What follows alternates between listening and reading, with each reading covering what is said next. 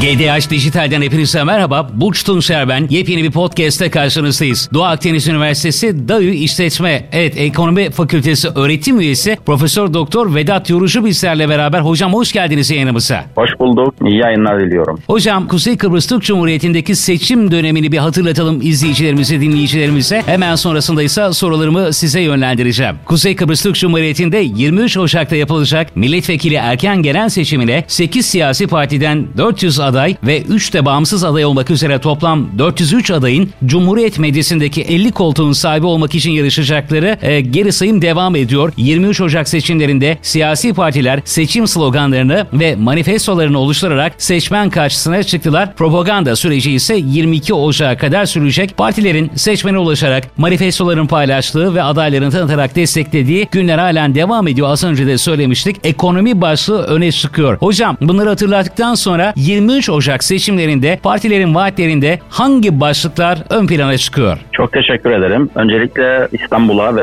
Anavatan Türkiye'ye, bizi izleyenlere ve bizi dinleyenlere merhaba demek istiyorum. Şimdi biliyorsunuz son seçimler, son milletvekilliği seçimleri Ocak 2018'de yapılmıştı. Üzerinden tam 4 yıl geçtikten sonra milletvekilliği seçimleri erken seçim olarak tekrardan gerçekleşecek. Partiler farklı seçim sloganlarıyla, farklı seçim vaatleriyle seçmenin karşısında çıktılar.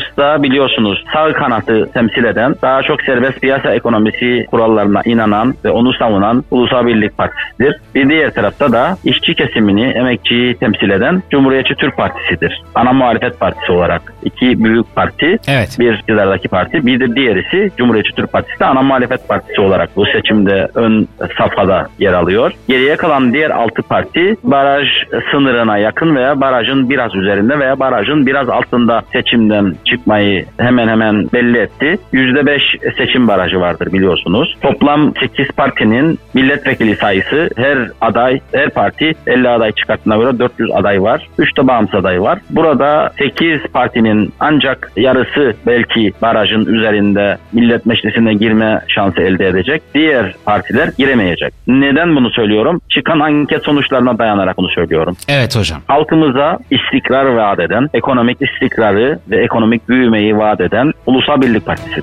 Bu sloganla vatandaşın karşısına çıktığı için ve bunu gerçekleştireceği ekonomik reformlarla başarmayı vaat ettiği için Ulusal Birlik Partisi'nin seçimi önde tamamlayacağı anket sonuçlarına göre ortaya çıktı ki burada belirlenen şu anki 4 anketin yüzdelikleri %35 ve üzerindedir. 38-40 civarlarında anketler de var. Diğer ikinci sıradaki muhalefet partisi, Cumhuriyetçi Türk Partisi de bu ekonomik krizi para politikalarındaki değişikliği sağlayarak yani Türk lirasından vazgeçip Euro para birimine geçilmesini vaat ederek vatandaştan o istedi. Pek inandırıcı gelmedi çünkü biliyorsunuz Euro'ya geçmenin bazı kuralları vardır. Sizin önce kendinize ait bir para biriminiz olması gerekiyor. Merkez Bankanızın emisyon yapma kabiliyeti olması gerekiyor ki bunlar bizde yok. İçeride Merkez Bankası'nda tutulan bir rezerv olması lazım. Dolar rezerviniz olması gerekiyor veya yabancı para biriminde döviz rezerviniz olması gerekiyor. Bunlar da bizde yok. Bir de Maastricht kriterlerine göre biliyorsunuz siz Euro'ya geçmek için enflasyon oranınızın Avrupa Birliği en düşük enflasyon oranının 3'ünün ortalamasında bir enflasyonunuz olması gerekiyor. Şu anda %3-4 civarında olan bir enflasyonun Avrupa'da bizde ise %25'in üzerinde bir enflasyon var. Hatta üretici fiyat endeksleri de %50 civarlarında. Bir diğerisi faiz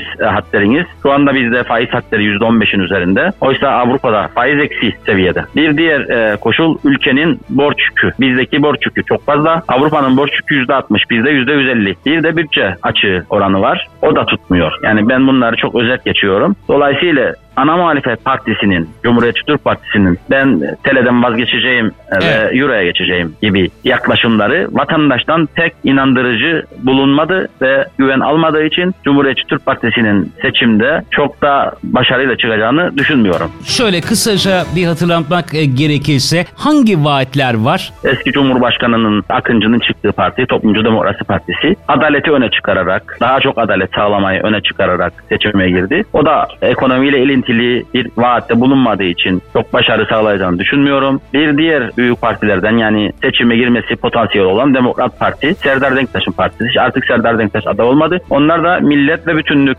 sloganlarıyla ve devleti öne çıkaran siyaseti yürüttüler. Dolayısıyla şimdiki Cumhurbaşkanı'nın biliyorsunuz iki devlet esasındaki görüşmeleri yürütmesi bu partinin sempati kazanmasını sağladı ve bu partinin başarılı olacağını düşünüyorum. Olası bir hükümet senaryosunda ya Ulusal Birlik Partisi'nin tek başına hükümet kurması ya da Ulusal Birlik Partisi'nin Demokrat Parti ile bir koalisyon kurmasını öngören bir yaklaşım olabilir. Çünkü her iki partinin de ana vatana bağlılığı ve ana vatanla birlikte ekonomik büyüme ve devlet isminin öne çıkması e, halkta Kuzey Kıbrıs Türk Cumhuriyeti halkında bir sempati kazandırdı. Bir e, beşinci parti daha çok TC kökenli göçmenlerin Türkiye Cumhuriyeti vatandaşlarının temsil edildiği ama Kuzey Kıbrıs Türk Cumhuriyeti vatandaşı olan vatandaşlarımızın yeniden Doğuş Partisi'nde temsiliyeti var. Onların da barajı geçeceğini veya tam baraj sınırında bir oy alacağını düşünüyorum. Diğer partilerin çok da böyle kayda değer ve dikkat çeken bir şeyleri bulunmuyor. Dolayısıyla evet. bu küçük partiler barajın altında kalacak diye düşünüyorum. Hocam son derece önemli noktalara temas ettik. Akla gelen sorulardan bir tanesi de 23 Ocak itibariyle seçim nasıl sonuçlanacak? Seçim sonucuna dair görüşleriniz nedir? Koalisyona giden bir sonuç öngörüyor musunuz e, Vedat Hocam?